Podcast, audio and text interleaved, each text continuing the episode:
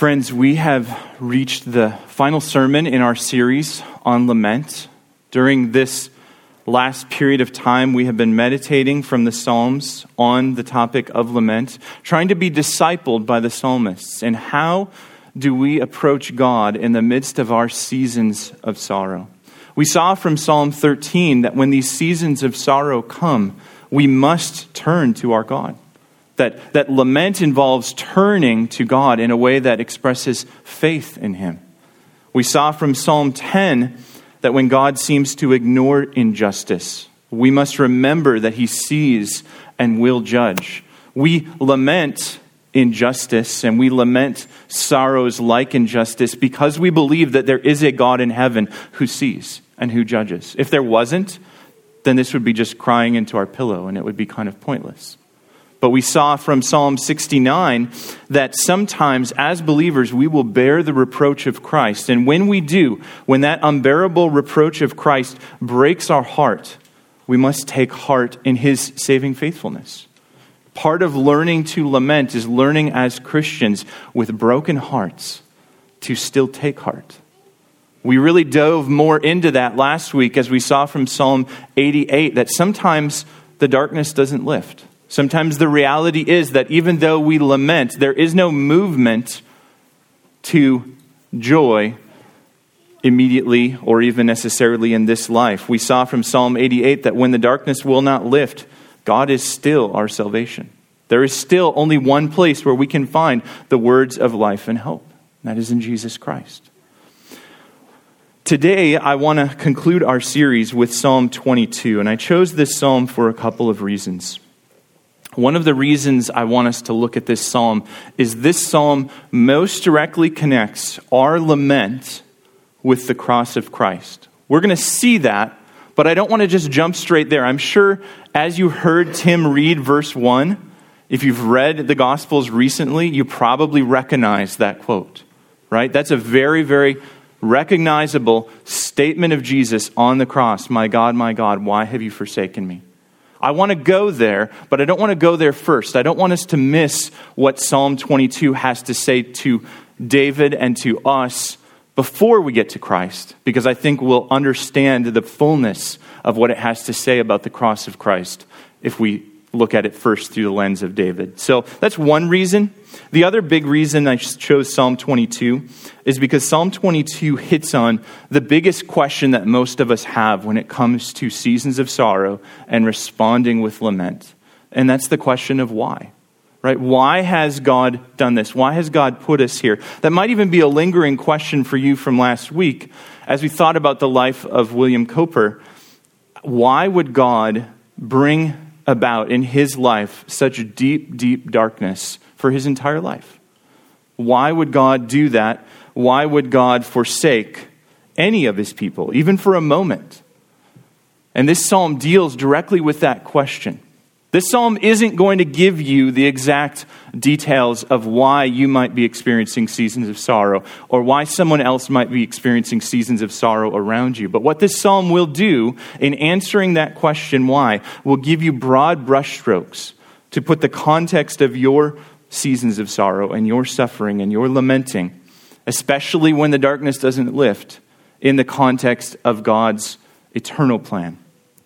I, I enjoy. Um, the Lion of Judah as we sang that and we talked about the universal praise uh, that, that is destined for all as the, as the whole earth responds to the cry of the angels.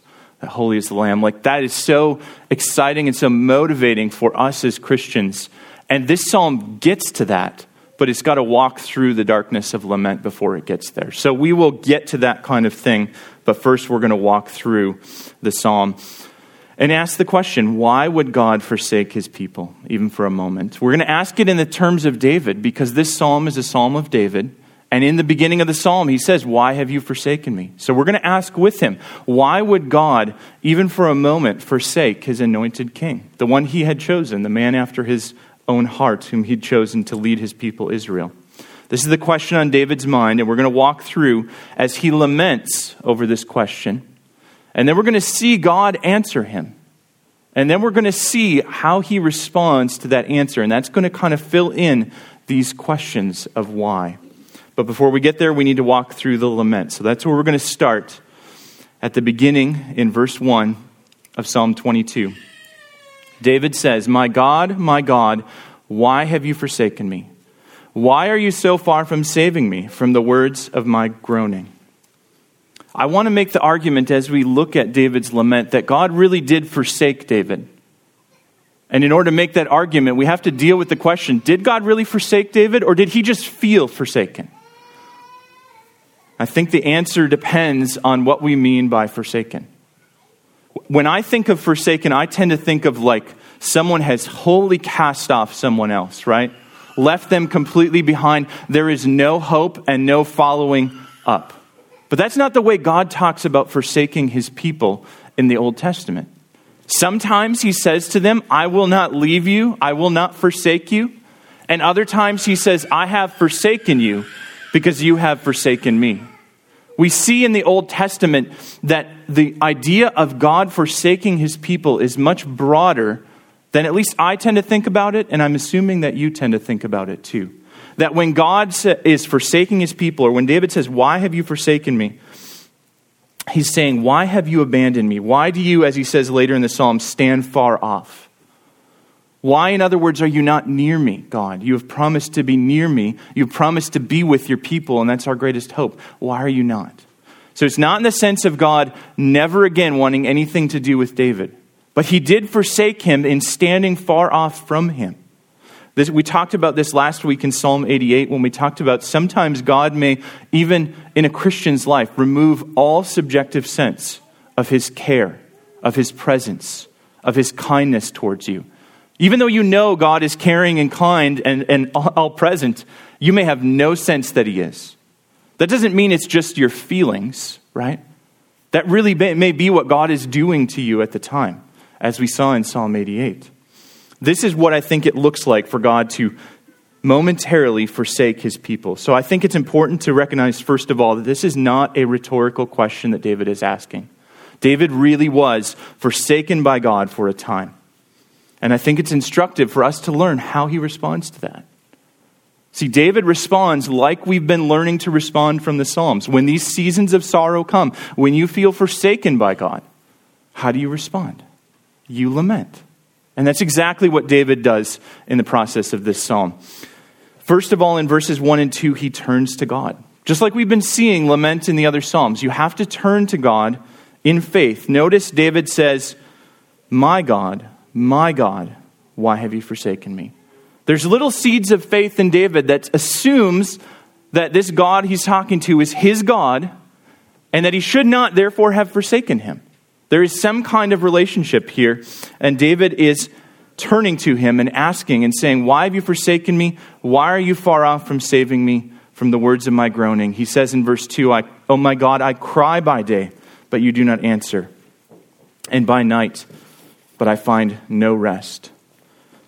As we've seen in the lament psalms, we turn to God in lament and then we bring our complaints to him. And that's what David has already started to do in verse 2 here, right? He says he cries day and night, but God does not answer.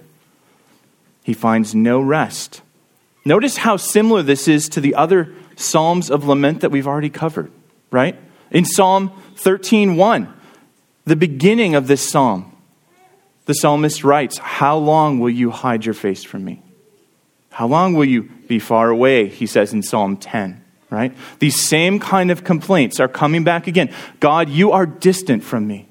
You're standing far off, and it's breaking my heart. And, uh, you know, like the psalmist says, like David says later in Psalm 22, I'm surrounded by enemies, I have no one to help. I need you, God. Where are you? He's complaining, first of all, that God is silent. Then, down in verses 6 to 8, he complains some more, brings these complaints to the Lord, these concerns, and says that he is being mocked. Look there, he says, But I am a worm and not a man, scorned by mankind, despised by the people. All who see me mock me. They make mouths at me, they wag their heads at me. He trusts in the Lord, let him deliver him. Let him rescue him, for he delights in him. They're mocking him for trusting in the Lord. We saw that, remember, in Psalm 69.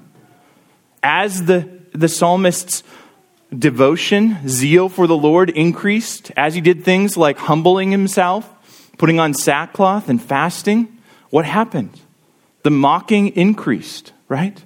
They ended up making drinking songs about him because they mocked, they mocked him because he was trusting in the Lord. And we see that here as well. Then we see in verses 12 to 18, not only is God silent and not only is David being mocked, but David is actually being physically assaulted. Verse 12, he says this Many bulls encompass me, strong bulls of Bashan surround me. He's not talking about literal bulls, right? He's comparing his enemies to these dangerous and powerful animals. And he's saying, I'm surrounded. They open wide their mouths at me like a ravening and roaring lion. David's not keeping his metaphor straight, and that's okay. Don't get lost here, right? I'm surrounded. They're like powerful bulls. I can't get out. I'm surrounded. They're like roaring lions that rip and tear. They want to eat me. They want to devour me. They want to hurt me. I am poured out like water, verse 14, and all my bones are out of joint. My heart is like wax, it is melted within my breast. My strength is dried up like a potsherd, and my tongue sticks to my jaws. You lay me in the dust of death. For dogs encompass me, a company of evildoers encircles me. They have pierced my hands and my feet. I can count all my bones. They stare and gloat over me. They divide my garments among them, and for my clothing they cast lots. The description here is too, is too vivid for David merely to be talking metaphorically, right? Like he's not, he, I mean, obviously he's talking metaphorically in the terms of that his enemies aren't actually bulls and aren't actually lions and aren't actually dogs. But he's not really talking metaphorically in terms of being pierced, in terms of having them take his clothing and divide him. He's being robbed, he's being abused. They're staring at him and gloating over him because he, he's, they can count all his bones. He's been suffering so long, he's lost weight. These verses and this description of David's suffering ring some bells if we think about the Psalms we've already seen as well. In Psalm 13, 2, the complaint is that the, enemy, that the psalmist's enemies are going to be exalted over him, right? Just like these enemies being exalted. David is the one who is powerless. The enemies are powerful over him. Or Psalm 10, which compares the wicked person to a lion that lies in wait for the weak one to come along and then pounces on him to devour him. Even here, David says, these guys are like lions waiting to rip me apart. Or think about last week, Psalm 88, when the psalmist said that God put him in the pit. And here we see, even in this psalm, in verse 15, you lay me in the dust of death. I bring that up because I think it's important for us to recognize this lament, as Psalm 22, is a, is a uh, prototypical lament for us. This, this psalm is bringing in all of these other laments that we've already seen. There's a strong connection, as we've seen, between our seasons of sorrow and the seasons of sorrow that are spoken about in the Psalms. And that connection is super strong here. There are experiences in here. You may have not have been surrounded by a company of evildoers who's actually physically assaulting you, right? But you, ha- you do know what it's like to have an enemy exalted over you. You may not have experienced the kind of outright verbal mocking. He trusts in the Lord, let him deliver him. But you know what it's like to bear reproach for the sake of the name of Christ. You may not have experienced the kind of utter forsakenness that David talks about at the beginning of this psalm, but you know what it's like to feel far from God. Right? All of these kind of sorrows that weigh on us and more are taken up in this psalm. There's a strong connection between all of the laments of God's people, including yours. And that's important because then we can enter into this psalm and hear David's question why, God, are you doing this? And we can hear it address our questions as well in our lament. Why, God, are you doing this? Why, God, would you forsake your anointed king? Why would you forsake any of your people? David asked this question over and over, but you notice I skipped some verses. And I'm going to come back to them right now because what's happening in the middle of his complaining, he keeps coming back to God. Notice there's this pattern in the psalm. He starts out in verses 1 and 2 Why have you forsaken me, God? And then verse 3, the first thing we see, Yet you, yet you are holy. And then verse 6, But I, goes back to his complaints. And then verse 9, Yet you, yet you, God. And then verse 12, he starts talking about all of his enemies surrounding him and how he himself is despairing. And then look at verse 19. But you, O Lord. There is this pattern that keeps reoccurring. Remember, we talked about this in lament. We have a turn to God. We bring our complaints to Him. And the next thing we do is we ask Him for deliverance and trust in His promises. Lament, we've talked about, remember, is a prayer in pain that leads to trust in the promises of God. And that's what David is doing in here. As he's bringing his pains to the Lord, as he's crying out to him, he keeps turning back to God in trust. Right? Look at verse 3 to 5. Yet you are holy, enthroned on the praises of Israel. In you our fathers trusted. They trusted, and you delivered them. To you they cried and were rescued. In you they trusted and were not put to shame. David is saying here, Yet you are God, and you have been trustworthy to all of your people throughout history. David is appealing to the history of God's people that he knows, same history you and I have access to in God's word, that we know God has been faithful to keep his promises. But notice when David turns back to himself and looks at these people who are mocking him for trusting in the Lord, it sure doesn't look like God is being trustworthy and faithful to his promises, right? So he's still wrestling through this. You are holy, God. You are trustworthy. But I'm a worm and not a man. It doesn't, it doesn't apply to me. They're mocking me. And then he remembers again as he turns to the Lord. Verse 9 Yet you are he who took me from the womb. You made me trust you at my mother's breasts. On you was I cast from my birth, and from my mother's womb you have been my God. Be not far from me, for trouble is near, and there is none to help. Notice, he's thinking through. They are mocking me for trusting you because it doesn't seem like you're trustworthy right now. But if I think about my own past, I know you're trustworthy. David's appealing to his own history to say that God is trustworthy because he has been from the beginning of his life until now. So even though now he is forsaken, he knows that it's not because God is not trustworthy, because he knows from his own experience. And so that motivates him in verse 11 to start crying out, to start asking. He's building his trust in God because of God's character, and now he's asking God, Be not far from me, for trouble is near, and there is none to help. Verses 12 to 18, he expands on that, right? I'm surrounded. I'm being abused. I have no power. I'm melting like wax. I'm laying even in the dust of death. In verse 19, he turns again to God. Even in spite of all that, but you, O Lord, do not be far off. O you, my help, come quickly to my aid. Deliver my soul from the sword, my precious life from the power of the dog. Save me from the mouth of the lion. You have rescued me from the horns of the wild oxen. David starts just plain old asking God for deliverance. But notice there's an increase in trust, even in verse 19. As David has been turning to the Lord, his trust has slowly been building. Here's what I mean look at verse 3 Yet you are holy. He's saying, I'm turning to you, yet you are God. All of these things are true. Why have you forsaken me? Yet you are God. And then in verse 9, yet you are he who took me from the womb. Notice the, the difference in there. Yet you are holy, yet you are God, yet you are trustworthy to all those people. Now he's saying, yet you're the one that took me from my mother's womb. Yet you are my God.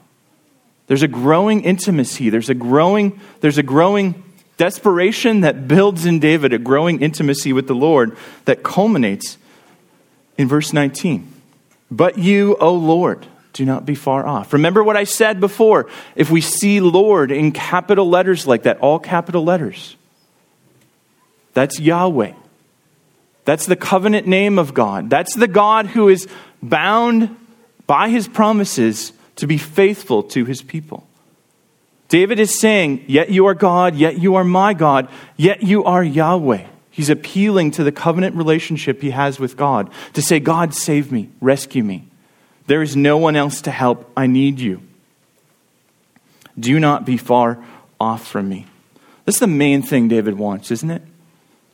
In verses 11 and verses 19, that was his main complaint at the beginning. He's, in verse 1, God stands far off from saving him. Be not far off from me. The main thing David wants and needs in the midst of all of this suffering is the presence of God, the saving presence of God. And so he cries out over and over for that presence, for that help. In the middle of his crying out, God answers him. Notice how abrupt of a change it feels like if we get to verse 22. I will tell of your name to my brothers. What just happened? Wasn't David just surrounded and crying out for deliverance? There's actually a little clue in the text for us that shows us that God answered David. In verse 21, David says, Save me from the mouth of the lion. And then the ESV translates, You have rescued me from the horns of the wild oxen. That's a, a very confusingly phrased verse in Hebrew.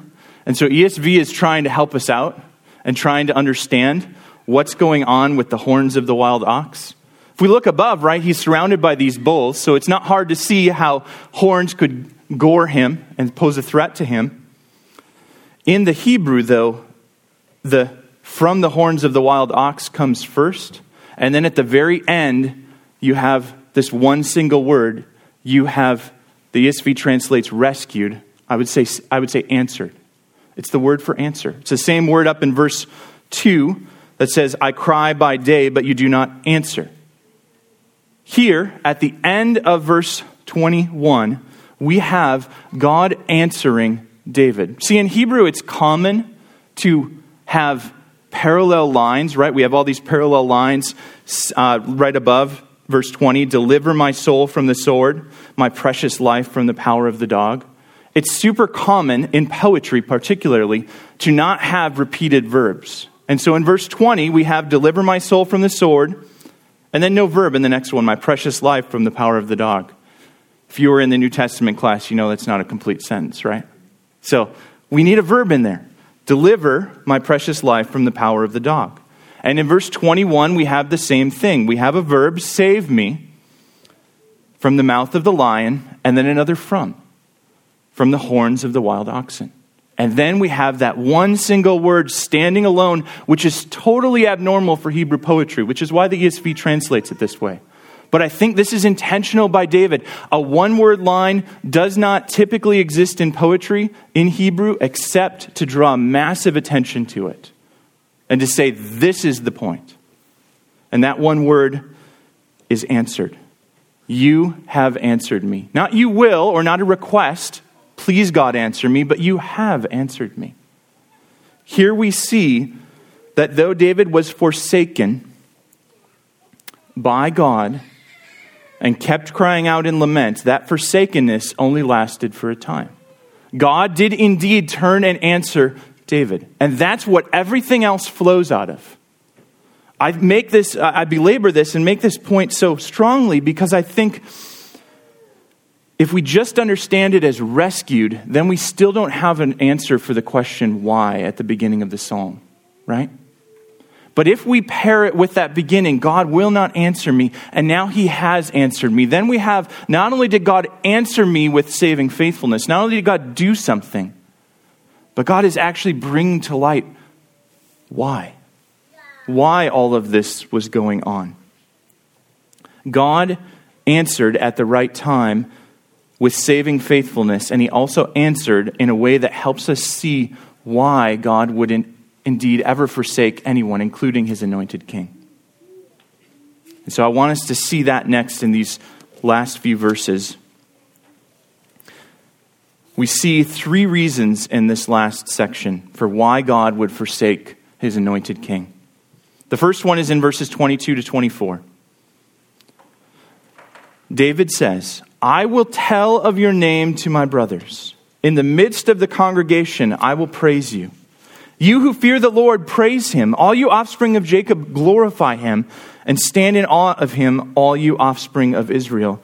For he has not despised or abhorred the affliction of the afflicted, and he has not hidden his face from him, but has heard when he cried to him. Why is David saying all that? Why is he calling others to exalt the name of the Lord? Because he has experienced God's saving faithfulness. And what did that bring him? Great joy. Great joy. The first reason for why God would forsake his king is for the king's joy. For the king's joy. In being rescued by God, in knowing a God, in knowing a God who does not despise or abhor the affliction of the afflicted. Knowing a God who did not leave him in the dust of death, but who has indeed rescued him. Knowing experientially that God himself saves brings this king great joy, such that he calls on everyone else to exalt this king. It brings him the kind of confident hope that God's people need. God is putting David in a position of being forsaken so that he will be brought to this kind of joy. This kind of joy that can only be experienced by those who have known what it is to have deep, deep sorrow and have the Lord meet them with saving faithfulness in the midst of that depth of sorrow. It's a unique kind of joy. It's a kind of joy that can't be had without the valley. And it's for this reason that God forsook his king. Reason number two is in verses 25 to 26. From you comes my praise in the great congregation. My vows I will perform before those who fear him. The afflicted shall eat and be satisfied. Those who seek him shall praise the Lord. May your hearts live forever. What's happening here is what was common in Hebrew culture which is if you cried out to God for deliverance, you often made vows that you would repay once God had acted. God, if you do this for me, I will do this, right? We sometimes do that too. We're not doing it necessarily out of religious reasons. We're doing it more just out of our desperation, right?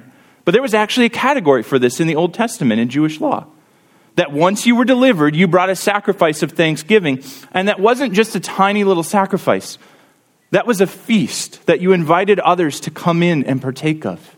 It was a feast of thanksgiving because God had acted on your behalf and been faithful to his covenant. And so you brought this Thanksgiving feast and you invited the poor and the weak and the afflicted to come and celebrate with you, to encourage their hope and their faith. Reason number two here that God would forsake his king is so that that king's joy may be shared so that that king's joy may be shared. Notice David is giving this praise in the midst of the great congregation. He's inviting others into this feast. This is so different from how he was just a little bit ago in this psalm, right? Forsaken by God, abandoned by everyone else, standing alone in the midst of mighty bulls and roaring lions and devouring dogs. And here he is taking the lead in thanksgiving in the midst of the congregation sharing joy with others, which makes it so much better, right? Just ask the one who's alone. This kind of shared joy is multiplied joy. So God would forsake his king for the king's joy, and so that that joy may be shared. And then the third reason we see in verse 27 to 31 all the ends of the earth shall remember and turn to the Lord, and all the families of the nations shall worship before you. For kingship belongs to the Lord, and he rules over the nations. All the prosperous of the earth eat and worship. Before him shall bow all who go down to the dust, even the one who could not keep himself alive. Posterity shall serve him. It shall be told of the Lord to the coming generation. They shall come and proclaim his righteousness to a people yet unborn, that he has done it. God would forsake his king for that king's joy, so that that joy may be shared, and so that joyful, hope filled worship would fill the whole earth. So that joyful, hope filled worship would fill the whole earth. That's the th- third reason. We see that in here. Verse 27, right? Talking about all families of the earth, all nations, all peoples coming to the Lord. Or, a little bit further down, all the prosperous and all who bow down, or all who go down to the dust, and even those who could not keep themselves alive. Pictures both those whose life is going really well and the completely destitute, and even those who could not keep themselves alive, those who are dead. Even the dead will rise up and praise him with joyful, hope filled worship that fills the whole earth. Not only in this generation, in David's time, but from generation to generation, right? That's what it means that in verse 30, posterity shall serve him, or offspring. Children shall serve him. It'll be told to the coming generation, proclaimed to a people yet unborn. God would forsake his king so that this kind of joy filled, hope filled worship would fill the whole earth over and over and over again. What this means is that God forsook his chosen king for a time for the joy of his people. This is ultimately what I want to argue with you this morning from this text. This is the main thing I want you to remember is that God brings momentary sorrow, even deep sorrow, for the everlasting joy of his people. That's the consistent testimony of Scripture, and that's what Psalm 22 testifies to us that God brings momentary sorrow. Even if it means he forsakes you for a time, he brings momentary sorrow for the everlasting joy of his people. The point of sorrow, then, when we see seasons of sorrow, when we see seasons of hardship and heartache and lament, the point is always aimed at joy. Doesn't feel like that in the time, but it always is. Because this is how God is working constantly. Listen to how he puts it in Lamentations 3:31 to 33. The Lord will not cast off forever. But though he cause grief, he will have compassion according to the abundance of his steadfast love. For he does not afflict from his heart or grieve the children of men. God does not forsake because he merely is mad at you or doesn't like you or uh, is, has some kind of wickedness in his heart, right?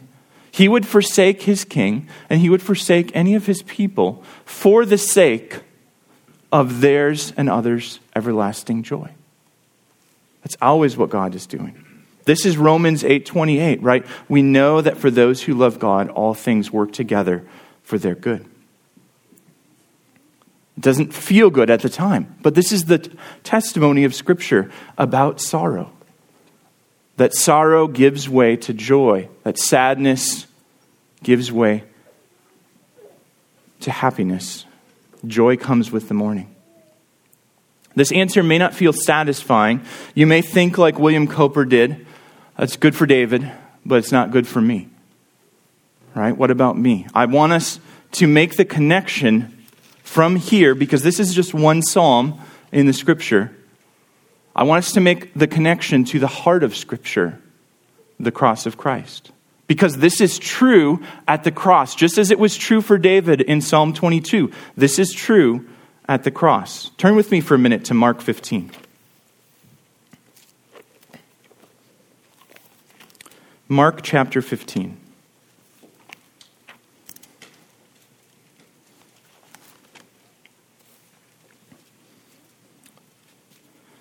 In the Gospel of Mark, as Jesus is headed to the cross, this psalm is picked up by Mark and used to describe the circumstances and sufferings of Jesus. It's not just that Jesus quotes this on the cross, but this psalm itself is actually repeatedly referenced in Mark 15. Look with me at Mark 15, verse 24. Mark 15, 24. And they crucified him and divided his garments among them, casting lots for them to decide what each should take.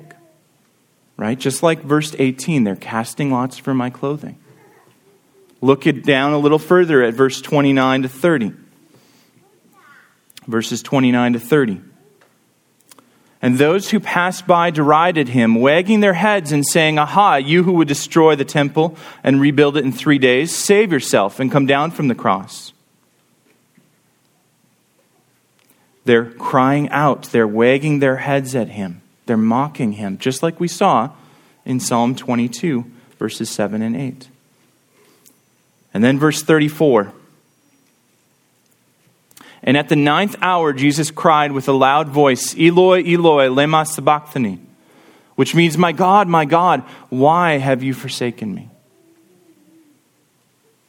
Notice something interesting about the way Mark describes these events. In, in the Psalm 22, we started out with God, why have you forsaken me, right? And then we heard the description of all the things that are happening. Mark's actually doing it in reverse. First of all, the, the last section of Psalm 22, David's description of suffering, being surrounded, he quotes from first those who are dividing the garments. And then he takes the middle section and quotes from it those who are wagging their heads. And then he ends with the question. And I think he's doing that intentionally to emphasize the question my God, my God, why have you forsaken me? It's the same question David was asking, right?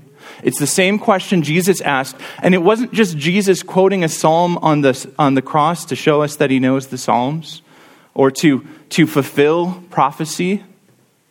It was Jesus asking a genuine question, being forsaken by his Father for a time, for a purpose. Mark does not, in this text, record the purpose. If you know the Gospel of Mark, you know that it ends on kind of a giant question mark.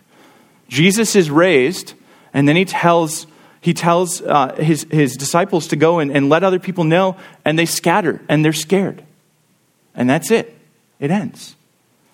And I think Mark is drawing in Psalm 22 here because he wants us to take and fill in the answer to this question with the rest of what we've already seen from Psalm 22. My God, my God, why have you forsaken me? The same answers that applied to David apply to Jesus. Jesus was forsaken. Why? For his joy. For his joy. Hebrews 12, 2, he sa- says that he endured the cross. Why? For the joy that was set before him. Right? He, brought, he was brought to joy, being exalted to the right hand of the Father through the suffering of the cross. Why did God forsake his son? For his joy. Why did God forsake his son? Not only for his joy, but so that that joy may be shared. Right? What is the purpose of the cross?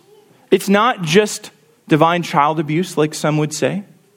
There is a purpose in Jesus' suffering and forsakenness, and that is to take on our sins and to redeem us from the curse of the law by becoming a curse for us. And in doing that, what does Jesus do? He qualifies you and I to come and share at the Thanksgiving feast he throws. Right? Just like David said, I'm going to throw this feast and I'm going to invite the afflicted to come in. What do we see in the scriptures? We see this promise that all those who are in Christ Jesus will one day share in the marriage supper of the Lamb. A Thanksgiving feast like no other, where the joy of knowing Christ, our joy will be full because it'll be His joy overflowing into us. He was forsaken for His joy, He was forsaken so that joy may be shared, and He was forsaken so that joyful, hope filled worship would fill the entire earth, right? This is the plan that God's kingdom, though it starts as a little stone like we've seen in Daniel in Bible study on Wednesday nights, would, would grow into a mountain that fills the earth. The presence of the Lord, the knowledge of the Lord would fill the earth as the waters cover the sea. Which leads to joy filled praise because God is good and living in his kingdom is good and joyful for his saints. Friends, I think this is important because what we see in here is Jesus answering, or Jesus asking, excuse me, the ultimate why. Why, God, have you forsaken me? All of our whys and all of our how longs and our laments are taken up in this one why. And all of the answers that we need are taken up in what Jesus himself did at the cross. There's a strong connection between our laments and between Christ's lament. And this means, I think, that there's a strong connection in the purpose behind our sorrows and in the purpose behind Christ's sorrow. Because we're in Christ, right? We belong to Him, and therefore His suffering and His sorrow serves at least a similar purpose to ours. We are obviously not saviors. We are obviously not suffering for the redemption of the world. But in Christ, as His people, we suffer sorrows. And sometimes we experience even forsakenness by God. Because, because of the goal of bringing us and all peoples to eternal joy. I can't tell you the specific reasons of your sorrow and suffering, but I can, I believe with confidence, tell you that the purpose over all of it is for your joy and the joy of God's people. The kind of joy that comes as you experience sorrow and you lament and you wait for answer and you show either persistent faith through waiting and you strengthen others' faith, or the kind of joy that comes when your prayers are answered and those who have been praying with you and lamenting with you for a long time rejoice with you and share that joy. Either way, God is working for our joy together and for his eternal glory. Because of these strong connections, friends, because of this connection between our lament in Psalm 22 and the cross of Christ, I encourage you to do what David did. Keep crying out to God. Keep saying, Yes, this is true, but God. Lord, I am so forsaken. I feel so forsaken. I feel so alone. I feel surrounded. I'm experiencing a tremendous suffering. But God, you are trustworthy. But God, you are good. But God, rescue me. Continue to cry out because God Himself does indeed answer. He has answered definitively in His Son Jesus, and He will accomplish His purposes. Let's pray. Father, I thank you. I thank you for showing us definitively in Christ Jesus by raising Him from the dead and showing us in the life of David and the life of so many saints that though you may indeed forsake for a time, that though indeed you may stand far off for a time, you do not forsake forever. I thank you for the hope that we have in Christ Jesus of eternal life and eternal joy. The knowledge that we have, like we talked about even last week, that the darkness will not last forever because yours is a kingdom of light. I thank you, Jesus, that you went before us, that you lamented, that you cried out to your Father in faith. And I thank you that you, as one who understands, stand to intercede for us. I pray, Jesus, that you would help us cry out to you day and night, to persevere in lamenting the sorrows that we experience and in crying out for deliverance. I thank you for the hope that only you can provide, and I pray that you would cause it to grow and grow and grow. And I pray that we would take joy at being part of that worldwide worship as your glory covers the earth. We pray this in your name. Amen.